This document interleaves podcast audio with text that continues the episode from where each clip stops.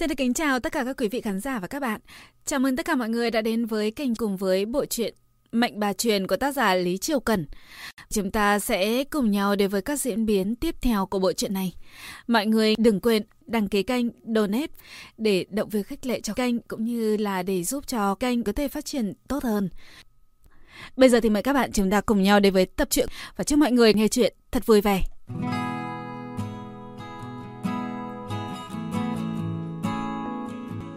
Lúc mắt hoàn toàn mở ra, từ chốc thấy trước mặt có gì đó đang tiến lại gần. Máu huyết toàn thân đông cứng, sợ hãi mở to miệng nhưng không phát ra được âm thanh nào. Đó là một gương mặt không có biểu cảm, có lẽ cũng không thể gọi là mặt. Ngũ quan không rõ ràng, thoạt nhìn như bị người ta lấy đá đập nát. Hai con mắt nhìn cũng không giống mắt, chỉ giống hai lỗ thủng không trong. Ánh lửa lập lòe chiếu vào trông vô cùng kinh khủng. Toàn thân nó ẩm ướt như vừa lao ra từ trong nước. Tóc cũng ướt rượt bết vào bên mặt trắng bệch. Chất lỏng màu đen không ngừng chảy xuống, bốc mùi hôi thối. Tử Trúc bị cảnh tượng trước mắt làm cho hoảng sợ tới mức toàn thân lạnh như băng. Đầu ong ong như ai khua trường gõ trống, sắc mặt trắng bệch có thể so sánh với tên quỷ kia. Nó sợ hãi như có quái vật cách nó càng ngày càng gần. Tử Trúc muốn chạy, nhưng hai chân run lẩy bẩy, một chút khí lực đứng vững cũng không có. Thế nhưng cô bé chỉ quay đầu lại, nhìn bọn họ, nói với Tử Trúc một câu. Người không tin. Sau đó lại im lặng. Tử Trúc nhặt nhánh cây trên mặt đất, vừa sợ hãi kêu to vừa không ngừng quất vào con quái vật, nhưng nó chẳng lấy gì làm sợ hãi cả. Vẻ mặt vẫn vô tình như cũ. Từ từ lại gần Tử Trúc. Tử Trúc hoảng sợ không ngừng lùi về phía sau. Thế nhưng rất nhanh gương mặt kinh khủng kia đã tiến sát mặt Tử Trúc. Tử Trúc hầu như có thể cảm giác được nó đang cười. Cười thật âm trầm. Ăn người. Miệng con quỷ giật giật, thành âm như phỉ đào phóng thẳng vào tảng đá, tạo ra âm thanh chói tai sởn tóc gáy. Tử Trúc kinh hoàng nhìn cái lưỡi đỏ như máu thẻ ra từ trong miệng con quái vật, ẩm ướt trần bóng như một con rắn dẹp, chậm rãi liếm trên mặt mình, lạnh thấu xương. Gương mặt Tử Trúc cứng đờ như một bên, vừa vặn thấy nàng ngồi ở góc tường đã tỉnh dậy, mắt mở to, khổng biểu tình nhìn từ Trúc sắp bị con quỷ kia ăn thịt, không có kinh hoàng, cũng không sợ hãi, giống như nhìn xem một việc chẳng quan hệ gì tới nàng. từ Trúc mới nhớ ra trong phòng còn có nàng. Nàng sẽ không dãy rụa không la hết, nhất định sẽ bị ăn thịt rất nhanh. từ Trúc hầu như quyển mất đến mạng mình có không giữ được, lại một lòng lo lắng cho an nguy của nàng. Tử Trúc vội vàng nhổm dậy từ dưới đất, nhặt đến bên ngự chạy đến bên người nàng, muốn lôi nàng chạy theo. Thế nhưng tay Tử Trúc vừa chạm vào tóc nàng đã bị con quái vật dùng tay tóm lấy cổ tay, nhấn vào tường. Âm thanh chói tay sởn tóc gáy kia lại vang lên không ngừng. Ăn người! Ăn người! Ta sẽ xé xác người! Có thể thấy được, nó thật sự bị tử trúc chọc giận. Vừa rồi con đang muốn vờn mồi, nhưng bây giờ đã muốn đem tử trúc xé làm hai, một thời nút sạch sẽ. Tử trúc chỉ chụp được đóa hoa cả trên tóc nàng, cho dù hiện tại chỉ cách nàng hai bước chân, thế nhưng không thể nào nhúc nhích. Cổ nó như bị vòng sắt kẹp chặt, hít thở không thông, gương mặt rất nhanh đã tím tái vì sung huyết. Tử trúc dãy dụa điên cuồng cũng không ích gì. Nó thậm chí có thể cảm giác được con quỷ đang dùng móng tay bén nhọn vẽ vời trên ngực nó, như đang tìm một chỗ thích hợp rồi dùng tay xẻ nó làm đôi. Tử trúc nghiêng đầu nhìn nàng bất động, không có chút phản ứng, thống khổ vươn tay ra. Vừa chỉ chỉ nàng, vừa gian nan nói. Chạy mau, chạy mau. Bởi vì không hít thở được, tử trúc cảm thấy ngực mình như nứt ra, cực kỳ khó chịu, không còn hơi sức để dãy ruộng. Nó gần như tuyệt vọng nhìn nàng. Đóa hoa bắt đầu trong tay vô lực rớt xuống, vừa vặn rơi bên chân nàng. Nàng như lại nghe được tiếng thiếu niên tên Bạch Thảo kia kêu nàng chạy đi, giống như lại thấy ánh sáng trong mắt hắn dần dần tắt đi, giống như lại thấy hắn bị ăn chỉ còn xương cốt, từ từ chết đi. Nàng cúi đầu nhìn đóa hoa, lại liếc mắt nhìn tự trúc dần dần mất đi sinh mạng. Nhớ tới cậu bé màng hoa cải lên tóc mình, bộ dáng cười nói thật là đẹp. Nhưng một gương mặt khác cũng đồng thời hiện ra là hình ảnh thiếu niên. Thiếu niên tên là Bạch Thảo. chẳng có đôi mắt sáng lấp lánh. Ánh quang bên trong. Thế nhưng chàng đã chết. Bây giờ thiếu niên đã bị con quỷ này bóp cổ. Cũng sắp chết. Cô bé chậm rãi cúi người nhặt đóa hoa lên. Nắm chặt trong tay. Nàng sốc cuộc cũng mở miệng nói. Người thả hắn đi. Con quỷ nghe được âm thanh của nàng, bàn tay bóp cổ tử trúc cũng hơi hơi thả lỏng. Sau đó di chuyển gương mặt vừa bành vừa dẹp, cái đầu duỗi dài hướng tới trước mặt nàng. Hai lỗ thủng như cặp mắt nhìn thẳng vào mắt nàng nói. Tại sao? Thả hắn đi. Người đã giết quá nhiều người. Còn quỷ lắc đầu như đứa trẻ giận dỗi nói. Người cuối cùng. Đây là người cuối cùng. Ăn nó. Ta có thể thành tình. Không phải sợ ai nữa. Cũng không ai có cơ hội khỉ dễ chúng ta. Được không? Cô bé lắc lắc đầu. Ta không thể để ngươi thành tình. Để ngươi thành tình. Ngươi càng giết nhiều người hơn. Thả hắn. Bằng không ta giết người. Gương mặt con quỷ càng trở nên âm trầm. Nó lạnh lùng nói. Đừng cản trở ta. Bằng không ta sẽ ăn người luôn đấy.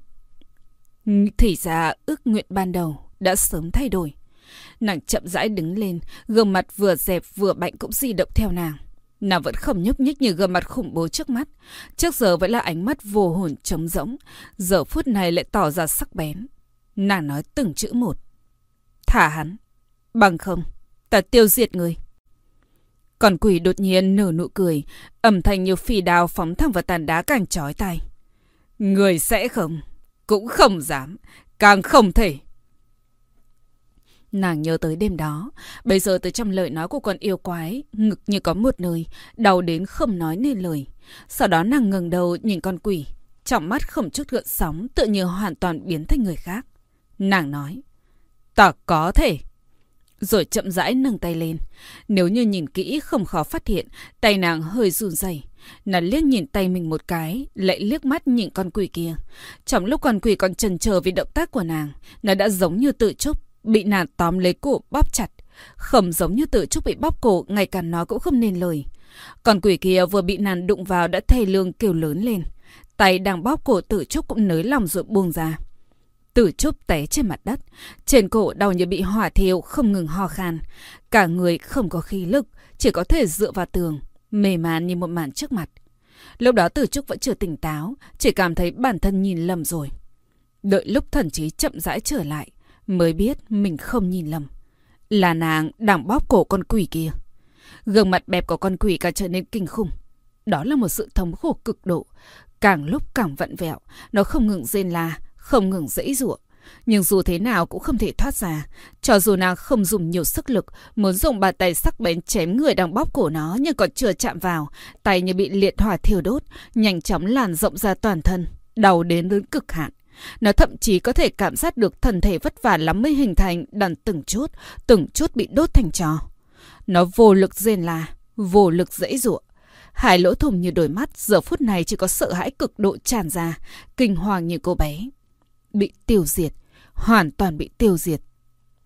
Nó biết bản thân sẽ hồi yên phi diệt, vĩnh viễn không thể siêu sinh. Khoảnh khắc còn quỷ hóa thành trò đột nhiên nàng nhớ đến lúc chàng vẫn còn trên đời, ngồi ở bậc cửa nhà nàng.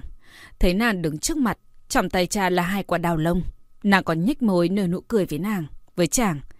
Ngày đó, ánh nắng tươi sáng thật là suốt đời khó quên. Nhưng sau đó lại cố tình quên đi. Hai cái lỗ thủng như đôi mắt đột nhiên có nước mắt chảy ra. Nhưng rất nhanh, nước mắt kia cũng biến thành trò. Tử trúc sợ ngây người, nó nhìn thân thể con quỷ giống như bị bao trùm bởi ngọn lửa vàng, không ngừng đau khổ dãy dụa bên trong.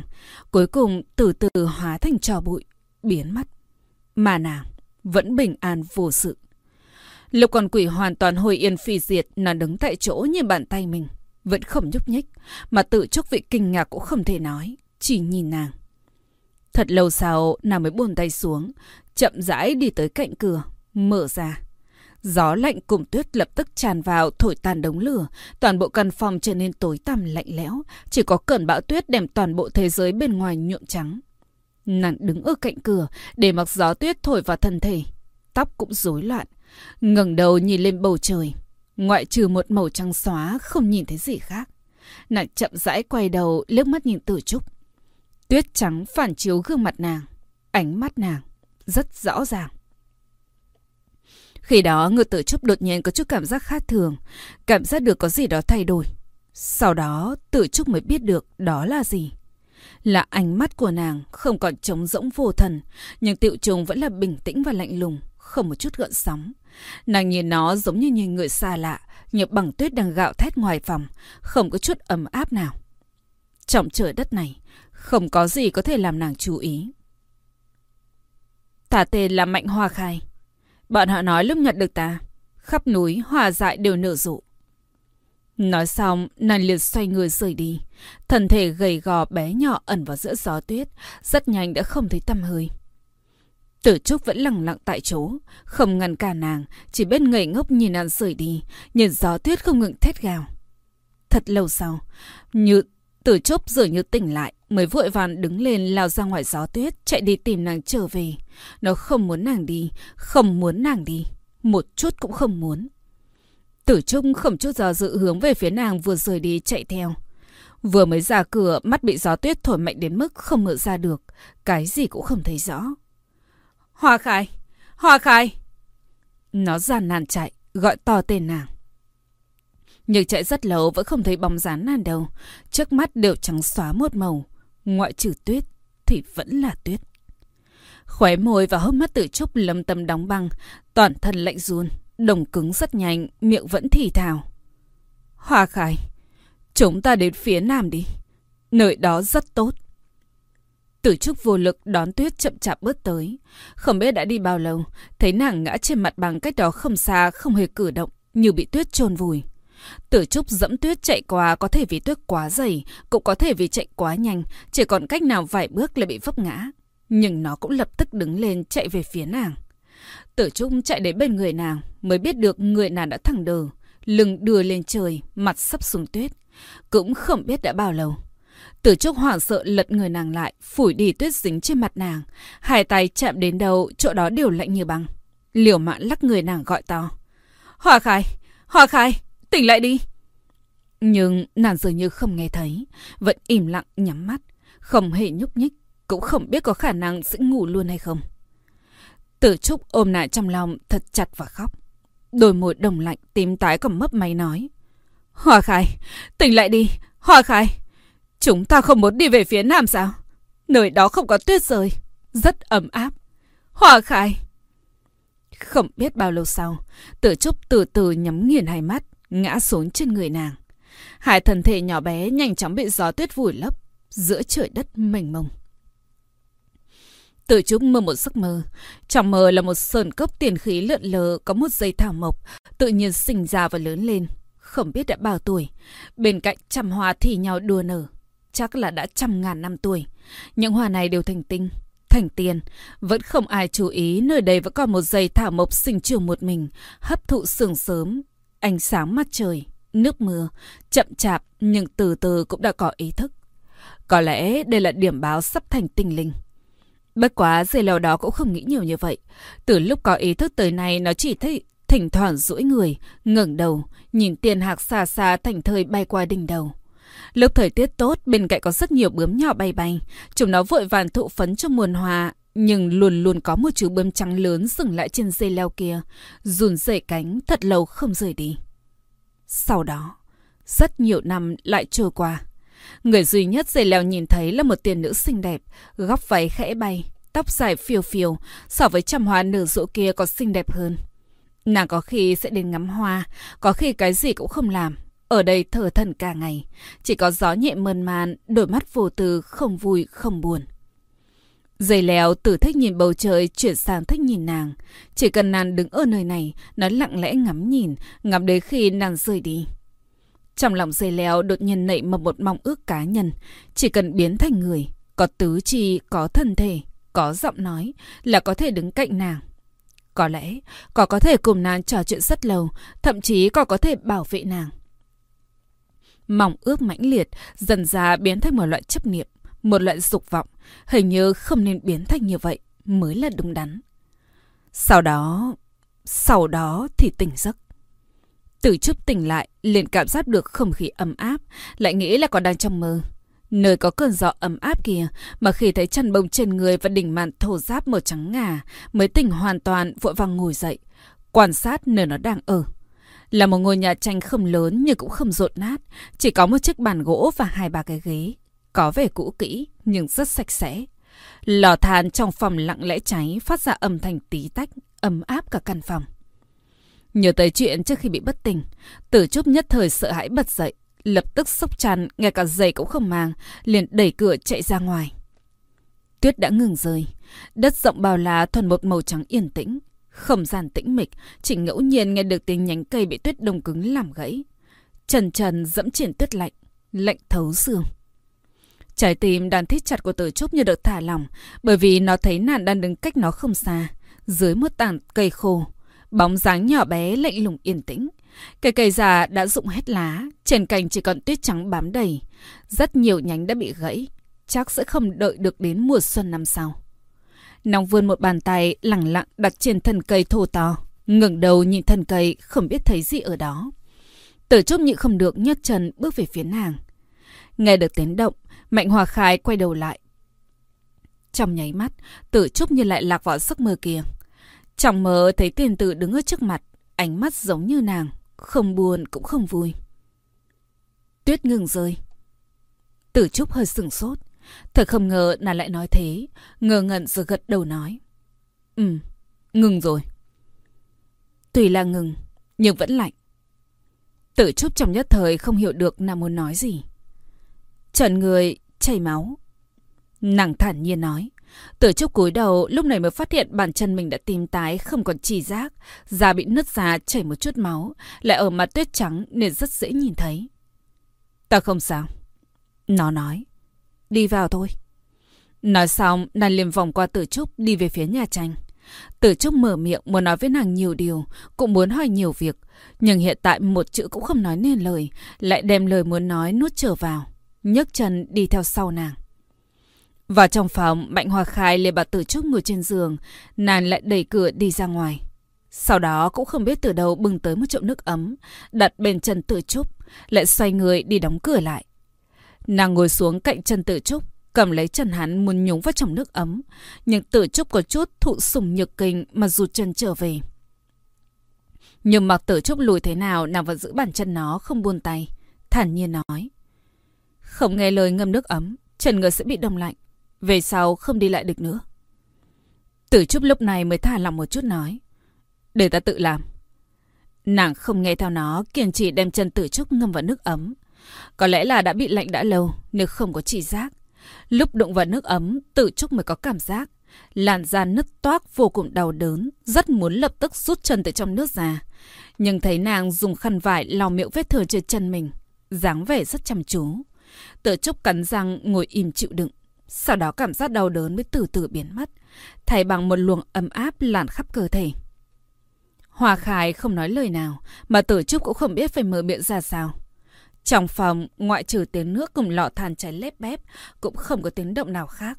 Vô cùng im lặng. Ngày lúc Tử Trúc nhịn không được mở miệng định nói, Hòa Khai lại mở miệng nói chuyện. Nàng nói. Ta tên là Mạnh Hoa Khai. Bọn họ nói lúc nhận được ta về, trên núi hòa dại đều nở rộ. Lúc đầu bọn họ đối với ta tốt lắm. Nhưng sau đó... Giọng nói rất nhẹ, thật lạnh nhạt, nhưng từ phương xa chuyển tới, như kể một câu chuyện không liên hệ gì đến nàng. Ban đêm, ở một thôn nhỏ bốn phía đều là núi vây quanh. Lẽ ra không phải là mùa mưa, nhưng hiện tại mưa như núi lở, ảo ạt mãnh liệt, từng đạo thiên lôi xé rách đường chân trời trong đêm đen. Một tiếng sấm che giấu đi tiếng kêu thê lương của một phụ nhân. Toàn bộ nhà trong làng đã sớm đóng cửa, tắt đèn, chỉ lúc ánh chớp lóe lên, tiếng sấm vang dội mới có thể mơ hồ nhìn khái quát ngôi làng trong đêm đen. Ngoại trừ tiếng mưa và tiếng sấm, trong không gian như phả lẫn tiếng khóc. Sau đó không lâu, âm thanh càng ngày càng lớn, càng vang, hỗn loạn, không rõ ràng, như là trầm quỷ gào giống, kiểu là thảm thiết, thành âm xuyên qua núi rừng hòa cùng tiếng gió u u càng thêm đáng sợ. Rất nhiều người nhát gan đã sớm trốn trong chăn, ôm lỗ tai, cái gì cũng không muốn nghe. Bởi vì cơn mưa kỳ lạ cùng âm thanh quỷ dị, những người già đoán rằng Sơn Thần tức giận, muốn màn tài ương trừng phạt, miệng càng không ngừng niệm kinh Phật. Mưa to đến bình minh cũng vừa dứt, mặt trời mọc từ bên kia núi, từng nhà bắt đầu mở cửa. Mọi người nghĩ trải qua cơn mưa như đêm qua, ít nhiều cũng có chút đổ nát. Nhưng không ngờ khắp núi đồi hoa đều nở rộ, từng mảng từng mảng lớn, không chỉ trên cây, cả trên tràng cỏ, thậm chí hoa tàn cũng nở trở lại, kiểu diễm động lòng người. Khắp trời đất như được tẩy rửa sạch sẽ, làm gì còn u ám quỷ quái. Nếu có thì phải là thần tiên, tự như tiếng quỷ mà kêu khắp đêm qua chỉ là ảo giác mà thôi. Nếu nói là sườn thần tức giận trừng phạt thì phải sửa lại là có thần tiên hạ phàm xuống thôn trang nhỏ này. Ngày tháng về sau hẳn là rất tốt lành. Nhà của trường thôn nằm ở phía nam. Tuy cả thôn chỉ có mấy ngàn hộ dân, nhưng nhà của thôn trưởng cũng không nhỏ. Nhà hoàn, nô bộc vẫn phải có. Trong vườn nhà trường thôn có một gốc ngập làn cổ thụ. Có điều hai năm trước đã chết héo, vua đã định chặt gốc đi. Nhưng còn vì một chuyện mà vẫn để đó. Thế nhưng bây giờ nó cũng nở hoa. Khắp cây đều là ngọc lan trắng ngà, trên dưới đều nở rộ, thơm hương thơm nước mũi. Nhà Hòa đang ôm chậu lấy nước trong tay, nhìn thấy mà cả kinh. Quẳng chậu rửa mặt hét to một tiếng. Người theo tiếng kêu chạy tới đều trợn mắt há mồm, chốc lát đã bàn tán xôn xao. Đa số đều nói là có thần tiên giáng phàm. Mọi người xem, không chỉ có cây ngọc lan này đâu, các loài hoa khác đều nở hết. Một nhà hoàn lên tiếng, những người khác như xung quanh quả thật là như thế. Như ngày hội hòa, tất cả đều nở rộ một màn đỏ áo. Có chuyện gì xảy ra? Kỳ lạ, kỳ lạ thật. Người nói chuyện là một người đàn ông trung niên, bụng phệ, ánh mắt nhu hòa, khuôn mặt hiền lành. Ông ta tên là Mạnh Đại Duyên, là thôn trưởng của làng. Lão già, đêm qua mưa to xong, hoa đều nở rộ, là đêm lành. Ông xem có phải sơn thần hiện linh hay không? Muốn phù hộ chúng ta? Người nói là một phụ nhân, tay cầm Phật Châu, xiêm y mộc mạc. Bà là thê tử của Mạnh Đại Duyên, Trần Tú Trinh. Mạnh Đại Duyên sở dơ một hồi ra chờ suy nghĩ mới nói. Đi ra ngoài xem, xem những nơi khác thế nào. Dứt lời dẫn đầu đoàn người đi ra ngoài xem cho đến cùng. Người đi phía trước vừa mở cửa liền kinh ngạc hột to một tiếng. Chỉ thấy khắp núi non đều là hoa nở rộ. Hồng, bạch, lam, sắc nào cũng có. Từng đóa một đều đang ở thời kỳ bùng nở đẹp nhất. Không ít thôn dân đều bước ra ngoài cửa, thưởng thức cảnh đẹp hiếm có này. Rất nhiều người đều chắp tay miệng niệm Phật tổ phù hộ, Phật tổ phù hộ. Mạnh Đại Duyên cùng thầy tử hắn Trần Tú Trình trước giờ đều thành kính thờ phụng thần Phật. Bây giờ nhìn thấy cảnh này vô cùng vui mừng. Trần Tú Trình không ngừng nói với Mạnh Đại Duyên. Lão già, là sơn thần hiển linh đó. Chúng ta hẳn Nam đều cùng tế ngũ cốc. Ngay cả sơn thần cũng cảm động. Hoa nở khắp núi như vậy hẳn là do sơn thần ban cho, báo bình an cho chúng ta. Hàng năm vào ngày giao thừa, trong thôn mọi người cùng nhau tổ chức tế bái sơn thần, lòng trọng thành kính. Bởi vì trong lòng bọn họ đã nhận định núi này có thần tiên, nhất định phù hộ bọn họ mưa thuận gió hòa, bốn mùa bình an. Mạnh Đại Duyên nghe xong lời này, gương mặt hiền lành lập tức vui mừng cười. Thẩm nghĩ năm nay cung tế phải cản thêm lòng trọng một chút. Đúng lúc này, cậu không biết là ai đột nhiên hoảng sợ gọi to. Lão già, phu nhân, ở đây có một đứa trẻ. Mấy người theo sau liền tránh ra chưa một lối đi. Quả nhiên, cách đó không xa có một đứa trẻ sơ sinh đang nằm, được bọc bằng vải bố màu vàng, không khóc, không náo loạn. Vì vậy ngay từ đầu không ai chú ý tới. Trần Tú Trinh bước nhanh về phía trước, liền thấy một đứa trẻ hình như vừa được sinh ra không lâu.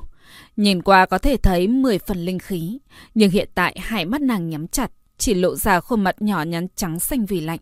Cũng không biết đã chết chưa, làm người ta phải vội vàng ôm lấy nàng, sở sẫm quan sát, mới nhẹ nhàng thở ra nói.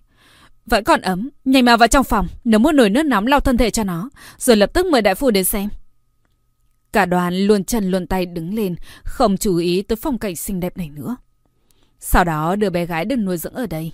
Khỏe mạnh, khang kiện, vô cùng xinh đẹp, dáng phóc tự như tiền nữ. Thôn không lớn, nhưng không ai biết đứa bé này sẽ mang lại bất hạnh. Có lẽ vì khung cảnh lì kỳ ngày đó, cậu có lẽ vì dáng vẻ nàng rất xinh đẹp, nhủ thuận hiền lành, rất nhiều người nói nàng là do thần tiên đưa tới. Mệnh Đại Duyên có một vợ và một người thiếp, nhưng năm nay đều đã qua 50 tuổi mà vẫn không có con cái. Lần này nhận được đứa bé gái trong lòng vô cùng vui mừng, cho rằng đó là phước trời ban cho. Sau đó, hoa nở liên tục mấy ngày cũng dần dần héo tàn, lại quay về chu kỳ sinh trưởng như bình thường. Rất nhiều năm sau cũng không được nhìn thấy trăm hoa đua nở lần nữa. Bé gái kia cũng được Mạnh Đại Duyên nhận làm con nuôi. Vô cùng cưng chiều, đặt cho nàng cái tên gọi là Mạnh Hoa Khai. Hòa Khải từ nhỏ là một đứa trẻ được nhiều người yêu mến. Chẳng những ngày thường ngoan hiền, tính cách tốt, vẫn cứ lặng lẽ. Cho tới bây giờ cũng không ẩm ý, không quậy phá. Đối với ai cũng đều rất lễ phép. Người lớn thường khen đứa bé này rất hiểu chuyện. Có gì ăn ngon, có gì đẹp cũng đều đem cho nàng đầu tiên. Nàng lúc nào cũng mỉm cười. Nụ cười của nàng giống như hòa nở thật xinh đẹp, làm cho rất nhiều bé trai trong thôn ái mộ đỏ mặt đến tìm nàng chơi đùa. Vốn là một cô gái rất tốt, nhưng dần dần tất cả mọi người đều sợ hãi xả lánh nàng. Việc này phải kể lại từ lúc nàng được 10 tuổi. Một năm nọ, có một người lại đến thôn. Toàn thân bẩn thỉu, bộ dáng thất hồn lạc phách. Hắn vừa vào thôn đã bị thôn dân chú ý. Chỉ vì bộ dáng hắn cực kỳ xấu xí, cứ như sinh ra là để cho người khác ném đá. Khủng bố nói không nên lời. Ai nhìn thoáng qua một lần sẽ không bao giờ muốn liếc mắt tới lần thứ hai. Nhưng cũng có vài người, nghe người khác kể lại như vậy, lại tò mò không nhịn được, giả bộ đi ngang qua hắn, vụng trộm liếc nhìn một cái.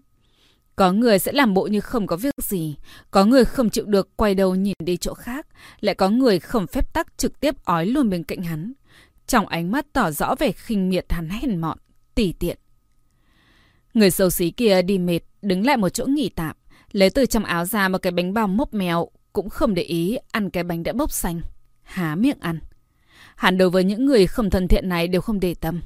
Ánh mắt hèn mọn vừa như không thấy. So với những gì hắn đã trải qua, khi còn bé bị người ta gọi là quái vật nhốt trong lồng sắt để người khác biểu diễn. Lúc thành niên đã bị người ta cầm gậy gộc đánh đập, xua đuổi. Còn có, còn có. Ánh mắt của những người này cũng chẳng là gì. Tại nơi người xấu xí ngồi xuống nghỉ tạm ít nhất có ba mươi mấy người đi ngang qua, bao gồm một người ở cạnh cửa nhà đối diện đang len lén nhìn hắn, nhưng chỉ là vụ trộm nhìn thoáng qua rồi bỏ chạy vào nhà. Người xấu xí không khó tưởng tượng, kẻ kia hẳn là bị gương mặt của hắn hù dọa. Đợi lát nữa phía cửa đối diện sẽ có vài người cầm gậy gộc lao tới. Nói là hắn làm con hoặc nữ nhi của họ sợ hãi. Đây là chuyện thường ngày. Người xấu xí vội vàng ăn hết bánh bao trong tay, đứng lên định rời đi. Nhưng đúng lúc này thân ảnh vừa mới chạy vào nhà kia lại xuất hiện. Lần này là trực tiếp xuất hiện trước mặt hắn.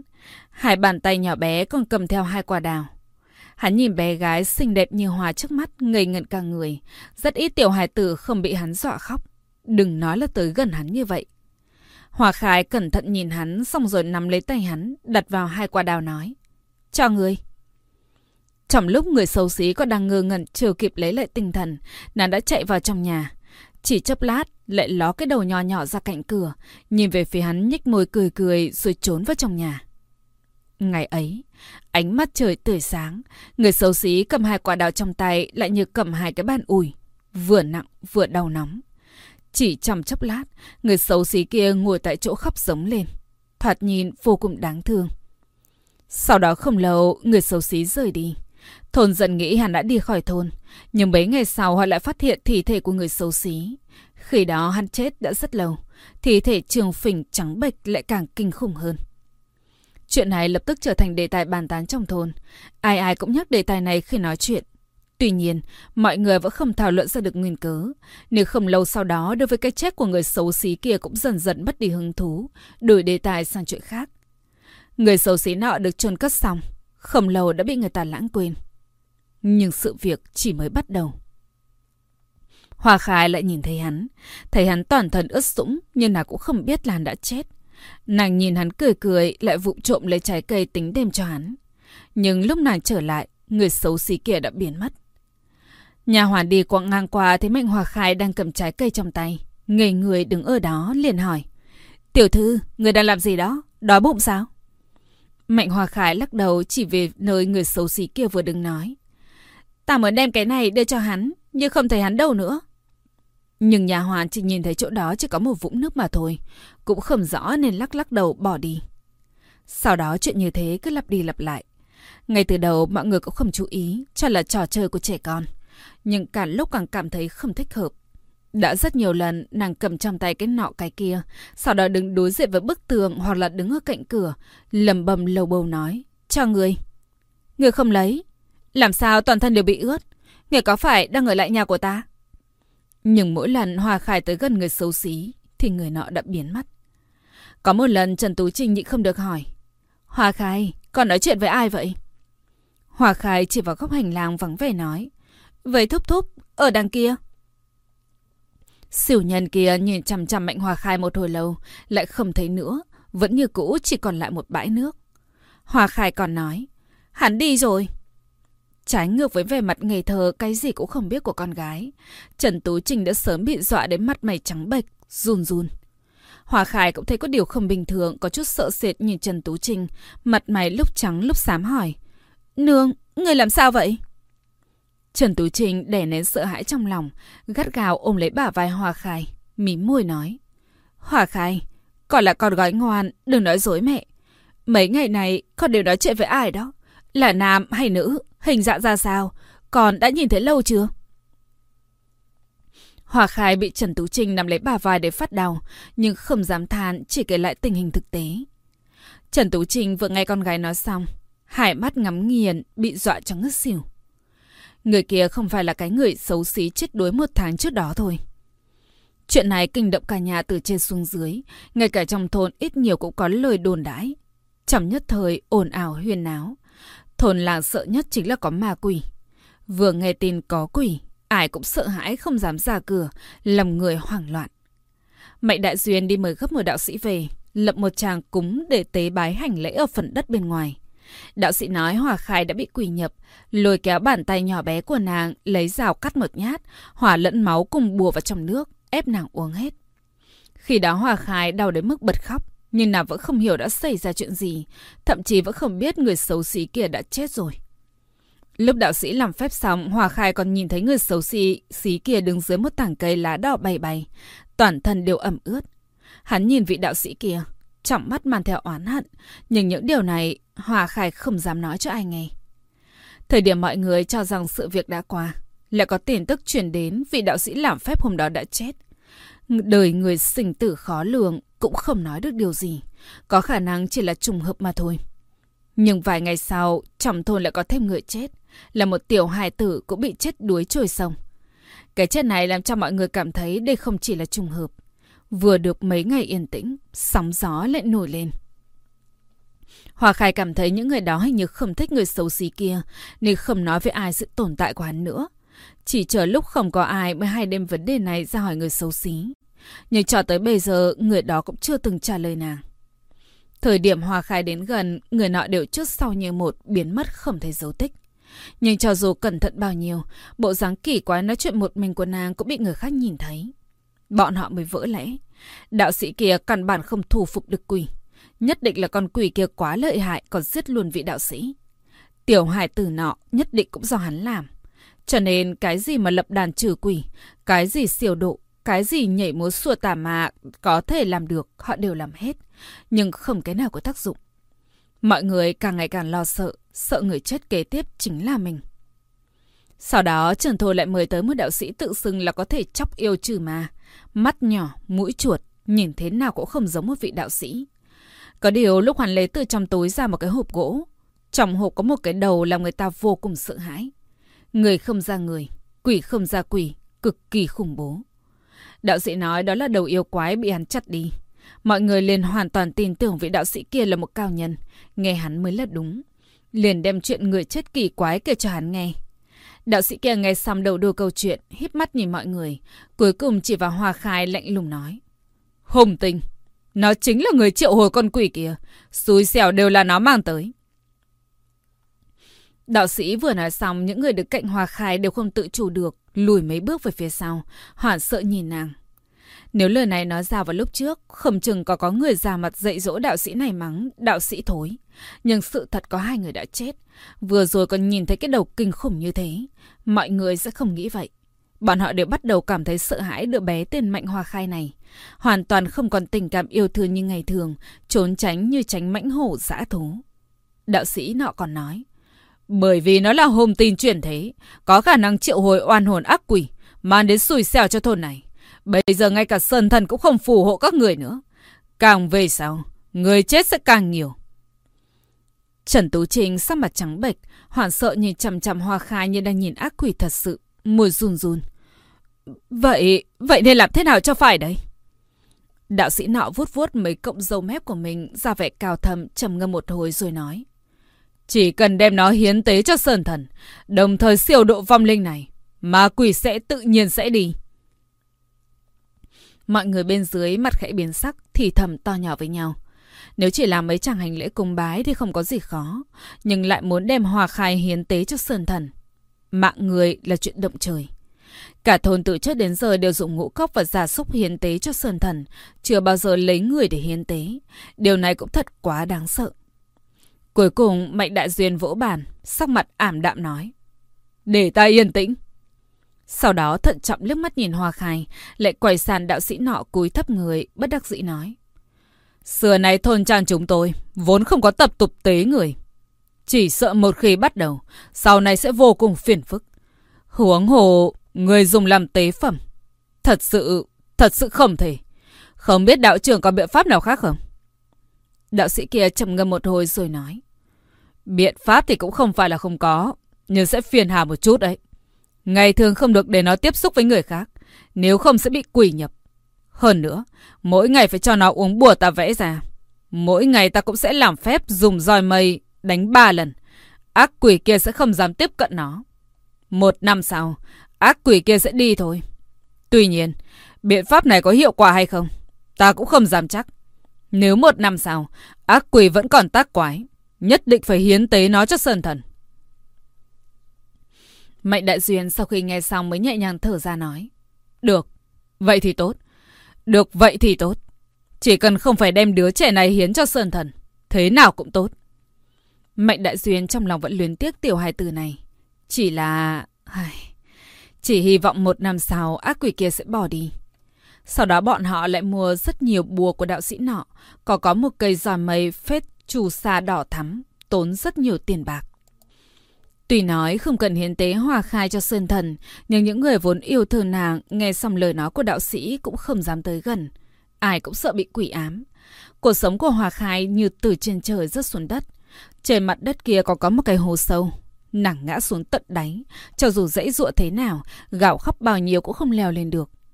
Quần áo dơ bẩn, cơm thừa canh cặn, những điều này cũng không phải là vấn đề lớn.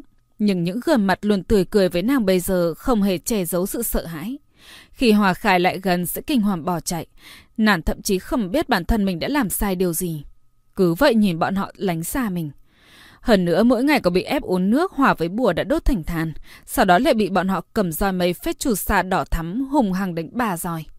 Có khi là tay, có khi là chân, có khi bị đánh chật thì bị đánh vào mặt. Gương mặt trắng nõn lập tức xuất hiện làn roi hẳn đỏ. Roi làm bằng cây mây, đánh vào da sẽ không bị bong thì cũng không chắc, nhưng đau vô cùng. Ấn nhẹ vào vết roi lập tức sẽ bị sừng đỏ, sau đó thẩm tím. Vết roi cũ chưa tàn, vết thương mới sẽ xuất hiện. Cởi quần áo ra mới thấy thân hình nhỏ nhỏ của Hoa Khai khắp nơi chẳng chịt vết roi ban đầu. Ban đầu nàng còn khóc, còn xin tha thứ. Về sau không có phản ứng gì nữa. Khi đó Hoa Khai mới biết người xấu xí kia là quỷ. Quỷ là gì? Chính là sẽ hại người, sẽ ăn thịt người rất kinh khủng. Bọn họ đều nói như vậy. Bọn họ còn nói người xấu xí kia đã hại chết hai mạng người.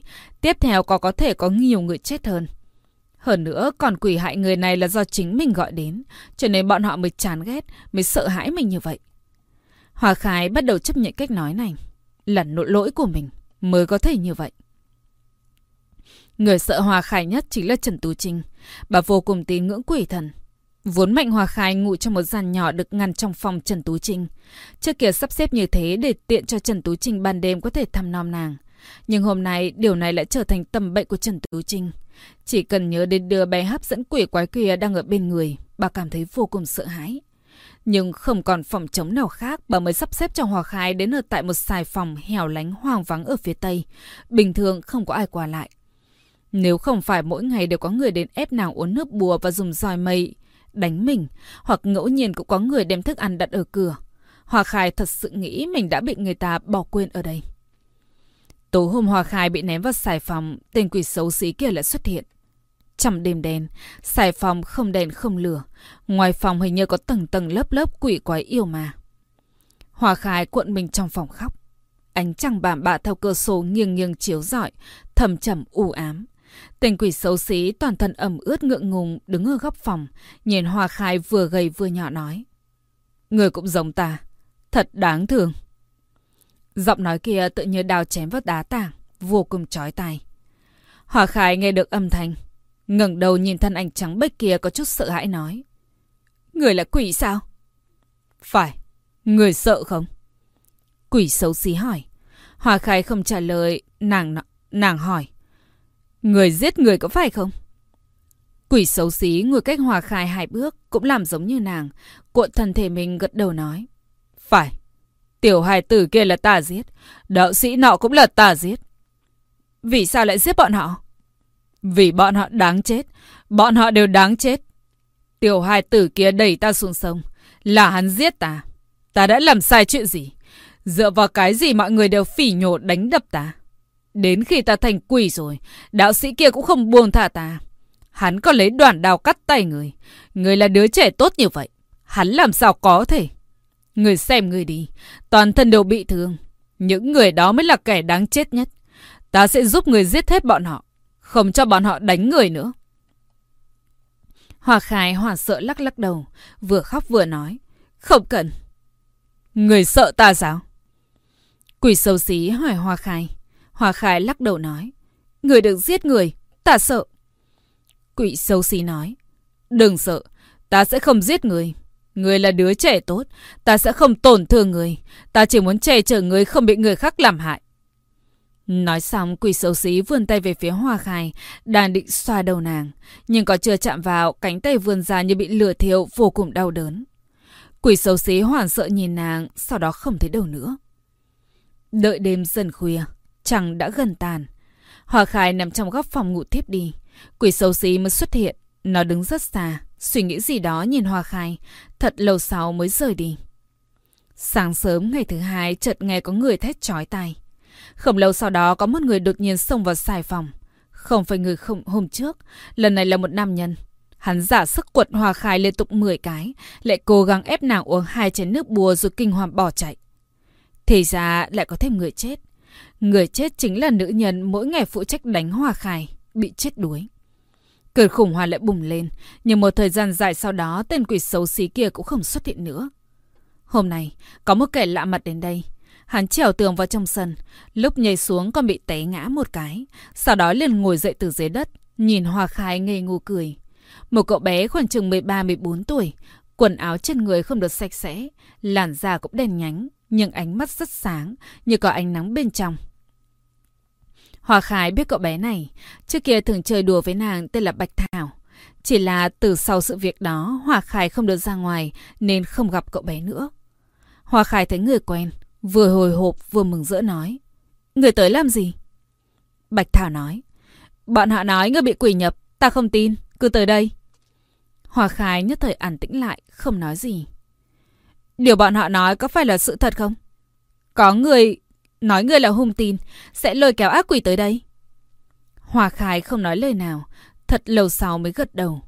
Nàng nghĩ hắn sẽ sợ hãi chạy trốn, cũng giống như những người khác, mặt mày xanh mét chạy đi, hoặc là phỉ nhổ mấy cái.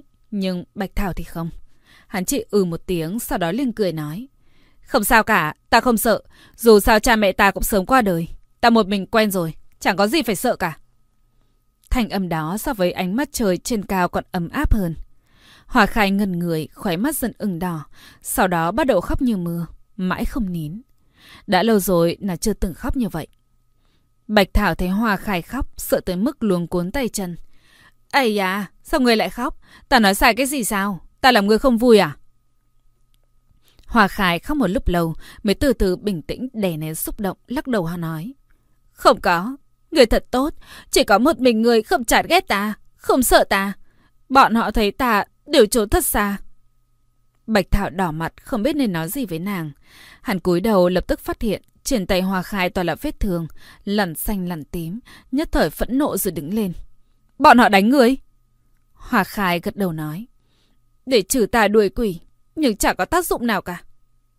Bạch Thảo phát hiện trước gương mặt Hoa Khai không tươi tắn xinh đẹp như trước, mà tiều tụy vàng vọt, ủ rũ nhục, củ cải trắng.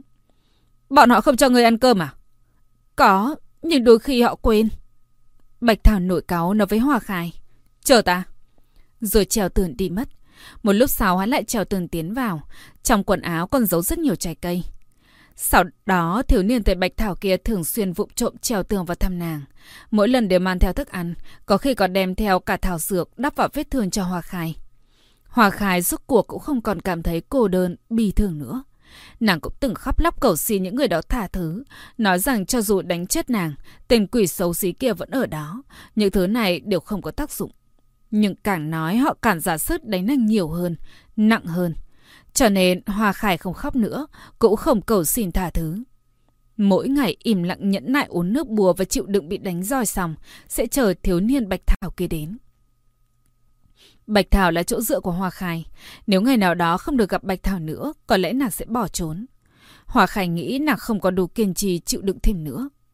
Sau đó, người chết ngày càng nhiều, có khoảng hơn 10 người, đều là chết đuối. Cứ tối hôm có người chết, quỷ xấu xí sẽ xuất hiện bên cạnh Hoa Khai, nhìn nàng rồi âm trầm cười. Có đôi khi còn nói với Hoa Khai, ta sẽ thành tính, về sau sẽ không bao giờ sợ ai nữa, cũng không có ai có, có cơ hội khỉ dễ người. Ánh mắt trống rỗng của quỷ xấu xí đều là bóng đèn hắc ám. Mọi người vô cùng sợ hãi. Có rất nhiều người yêu cầu Mạnh Đại Duyên đem hoa khai hiến tế cho Sơn Thần. Như vậy mà có thể cứu vãn tình hình, mới mong Sơn Thần sẽ phù hộ bọn họ. Nhưng Mạnh Đại Duyên vẫn không đành lòng, nghĩ chỉ cần một năm thôi, mọi chuyện sẽ ổn. Nhưng một năm trôi qua rất nhanh, sự tình cũng không tiến triển như hắn mong đợi. Chỉ có thể đem nó hiến cho Sơn Thần. Mạnh Đại Duyên cuối cùng cũng công bố với toàn bộ thôn dân. Hoàng hôn hôm nay, Bạch Thảo lại treo vào tường, gương mặt nghiêm túc trắng bệch, sợ hãi kéo tay Hoa Khai nói. Bọn họ điên hết rồi, bọn họ muốn biến muội thành tế phẩm, hiến cho Sơn Thần. Chúng ta trốn nhanh thôi, ta mà muội chạy trốn. Vậy Huỳnh phải làm sao bây giờ? Hoa Khai lo lắng. Ta không cha không mẹ, ta sợ gì chứ? Đi nhanh lên, trễ là không kịp nữa. Nói xong, Bạch Thảo giúp Hoa Khai leo lên tường. Bản thân mình cũng nhảy qua. Sau đó ở dưới đất nói với Hoa Khai. Nhảy xuống đây, không sao đâu, ta đỡ muội. Hoa Khai không chút do dự nhảy xuống, được Bạch Thảo vững vàng đỡ lấy. Rất nhanh sau đó có người phát hiện không thấy Hoa Khai đâu. Toàn bộ thôn dân cầm đuốc đuổi theo. Họ nghĩ chỉ có bắt được Hoa Khai, bọn họ mới có thể trở về những ngày an bình như trước kia. Bọn họ đều giống nhau, điển hết rồi. Hòa Khải và Bạch Thảo chạy không ngừng, nhưng ánh đuốc phía sau càng ngày càng gần. Hòa Khải trước giờ đều ở trong viện, sau bị nhức cả năm, chưa bao giờ phải chạy lâu như vậy. Cả đoạn đường nàng ngã rồi lại chạy, chạy rồi lại ngã. Hồi lâu sau thân mình đều là thương tích, bất động không chạy nổi nữa. Cuối cùng Bạch Thảo cõng nàng, không ngừng chạy về phía trước. Hòa Khải nằm trên lưng Bạch Thảo biết được quần áo hắn đã ướt đẫm mồ hôi, cả người nóng rực. Thả ta xuống đi, Huỳnh chạy trước đi, bảo không cả Huỳnh cũng bị bắt, nhất định sẽ xảy ra chuyện. Đùa cái gì đó, chạy thì cũng đã chạy lâu như vậy rồi, những người đó điên hết rồi, ta làm sao có thể bỏ lại muội? Nhưng... Bạch Thảo vội vàng cướp lời nàng. Được rồi, đừng nói nữa, ta sẽ hết hơi đó. Nói xong lại điên cuồng chạy tiếp. Hòa Khai vùi mặt thật sâu vào lưng Bạch Thảo, hai tay gắt gào ôm chặt bờ vai hắn. Mặc cho cố gắng trốn thế nào, mặc cho cố gắng chạy bao nhiêu, một thiếu niên cõng một bé gái thì có chạy thể chạy bao lâu? Lúc trời sắp sáng, Bạch Thảo không chạy nổi nữa, té sấp trên mặt đất. Hai người bị thôn dân đuổi tới bắt trở về, bị trói trên cọc gỗ như xúc vật. Có người nói Bạch Thảo bị hòa khai mê hoặc thần trí, nhất định đã bị ác quỷ nhập thần, phải hiến tế luôn cho sân thần, bằng không về sau nhất định hậu hoạn khôn lường. về tâm lý thả giết lầm còn hơn bỏ sót, thôn dân đều tán thành làm như vậy. Hòa Khải khóc nập với Bạch Thảo. Là ta hại huynh Bạch Thảo nói. Ta không cha không mẹ. Ta không sợ. Đến hoàng hồn hai người bị trói cùng giả sốc vào ngũ cốc, bị đem sâu vào trong núi. Trời đất mù mịt, u ám, cho dù mặt trời chưa lặn cũng không thể nào chiếu sâu vào trong núi như vậy. Thôn dân nhìn sắc trời đã sắp tối mịt, đều đốt đuốc lên. Trong núi sâu âm u, từng đốm lửa nối tiếp nhau lập loè như ma trời. Lại đi tiếp một hồi lâu, thôn dân cảm thấy đã đủ xa mới bỏ tế phẩm cùng hai người xuống. Họ cột hòa khai và bạch thảo vào một gốc cây cổ thụ to. Xúc vật cũng bị cột trên cọc. Sau đó hướng về ngọn núi giả sức quỷ lạy, trong miệng lầm rầm cầu nguyện, còn đốt một đống vàng mã. Một lát sau tự nhiên có tiếng dã thú đang kêu gào, lại nghe như ma quỷ đang khóc lóc. Nhóm thôn dân sợ tới mức vội vàng cầm đuốc chạy xuống núi, bỏ lại Hoa Khai và Bạch Thảo cùng với đám xúc vật. Gió trên núi lạnh thấu xương, mà âm thanh làm cho người ta sợ hãi càng lúc càng gần. Ánh trăng bàng bạc xuyên qua tảng lá dày chiếu xuống, âm u lạnh lẽo. Bọn xúc vật dường như cũng thấy sợ, không ngừng trù lên. Chúng ta sẽ chết. Hòa Khai nhịn không được nói. Bạch Thảo mở miệng. Hòa Khai, đừng sợ, không sao đâu. Căn bản là không có sơn thần gì cả. Những người đó đã đi xa, chở ta cắt dây thừng xong, chúng ta chạy thôi. Hòa Khải lúc này mới phát hiện Bạch Thảo vẫn nắm chặt một mảnh đá sắc nhọn trong tay. Hắn dùng sức cắt dây thừng trên tay mình. Nhanh thôi, sẽ không sao. Nhanh thôi sẽ không sao đâu. Đừng sợ. Chờ chúng ta ra khỏi ngọn núi này có thể thấy phong cảnh rất đẹp. Ta nghe người ta nói, phía sau ngọn núi này là phong cảnh vô cùng khác lạ. Nơi đó có thung lũng tuyệt đẹp. Khắp nơi đều là hoa, còn có mấy loài thú ta chưa từng thấy qua bao giờ. Người dân ở đó cũng vô cùng hiền lành. Mặt trời mập đi làm, mặt trời lạnh về nhà. Mỗi ngày đều giữ nụ cười trên môi. Hòa khái dường như thật sự thấy được vùng đất xinh đẹp đó, nhịn không được hỏi. Thật sự có nơi này sao? Có, nhất định có. Bạch Thảo cắt sầm dây thừng vội vàng cười trói cho Hòa Khai. Hắn cười nói. Hòa Khai, chúng ta được cứu rồi. À, thật sự là mỹ vị nha. Một giọng nói âm u lạnh lẽo đột nhiên vang lên, quẩn sau trong núi rừng. Da đầu Bạch Thảo bỗng nhiên tê dần. Hết tập 4, cảm ơn các bạn đã chú ý lắng nghe và quan tâm theo dõi. Xin chào và hẹn gặp lại mọi người.